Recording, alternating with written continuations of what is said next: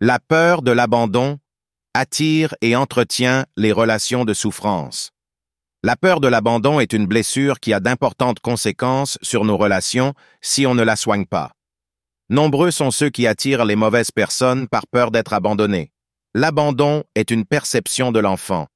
La peur de l'abandon ne naît pas d'un réel abandon, mais de la perception à un certain moment que l'enfant, dès sa naissance, peut avoir d'une situation. Ainsi, l'impression d'abandon peut naître d'un moment où la mère ne répond pas aux pleurs du bébé car elle dort, l'enfant ne supporte pas la crèche, on envoie trop souvent l'enfant chez les grands-parents, la mère doit partir quelques jours pour une opération, les parents partent 48 heures en week-end. Le parent est présent, mais il semble si préoccupé par ses pensées qu'il ne fait pas vraiment attention à l'enfant. Le père rentre à 21 heures lorsque l'enfant dort déjà, il ne le voit que le week-end, ainsi de suite, Freud disait que la peur de l'abandon devient traumatisante, surtout si les situations qui provoquent l'abandon sont répétées et régulières. Les conséquences de cette peur.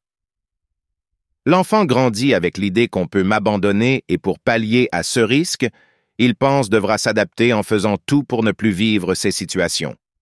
Ainsi, il va par exemple essayer de faire plaisir à tout le monde en mettant ses propres besoins de côté, accepter toutes les formes d'irrespect tant qu'il n'est pas abandonné, même la violence, devenir dépendant, drogue, dépendance affective, jeu, dépenses, sexe, croire qu'il n'a aucune valeur et que les autres sont bien supérieurs à lui, étant donné qu'il ne mérite pas l'attention dont il a besoin, créer lui-même des situations de rupture pour éviter qu'on l'abandonne, refuser toute forme d'engagement durable, pas de CDI, pas de mariage, pas de crédit sur 20 ans, pas d'enfant.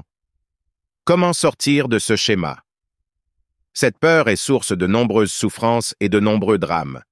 Généralement, la peur de l'abandon induit des schémas répétitifs. L'individu va attirer toujours et encore des situations ou des relations similaires. Ce n'est que lorsqu'il va en prendre conscience et qu'il décide de se faire aider qu'il pourra sortir de ce schéma. Si vous cherchez constamment à plaisir à votre conjoint, vos parents, vos amis, vos enfants et toute forme de relation en râlant car personne ne vous rend la reconnaissance de vos actes, vous avez probablement ce problème. Si changer constamment de relations amoureuses, sociales ou professionnelles, il est peut-être temps de travailler sur vous-même. Les addictions servent souvent à masquer et combler le vide que l'on ressent quand on se croit abandonné. On va par exemple se remplir de nourriture ou d'alcool. Il arrive que l'angoisse vienne de situations très banales, comme celle où votre ami ne répond pas dans la minute au SMS que vous lui envoyez, car il n'a plus de batterie. Vous allez angoisser jusqu'à lui faire une scène lorsqu'il rentre le soir. En réalité, vous ne faites qu'exprimer votre peur d'être à nouveau abandonné. Dans les cas les plus graves, on verra dans les faits divers un homme dont la femme demande le divorce, tuer ses enfants et se suicider ensuite, ne supportant pas la séparation. La rupture réveille l'impression d'abandon vécu dans la petite enfance. Les gens souffrant de ce problème préféreront rester toute leur vie ou des années durant dans des relations de violence psychologique ou physique en étant souvent dans le déni de leur peur de l'abandon. Lise Bourbeau a repris la thèse d'un psychanalyste sur les cinq blessures et en a tiré un best-seller, mais celui qui approfondit le mieux le sujet selon mes lectures est le psychanalyste Jean-Charles Bouchou dans son livre pourquoi m'as-tu abandonné? Voici les étapes à suivre pour guérir.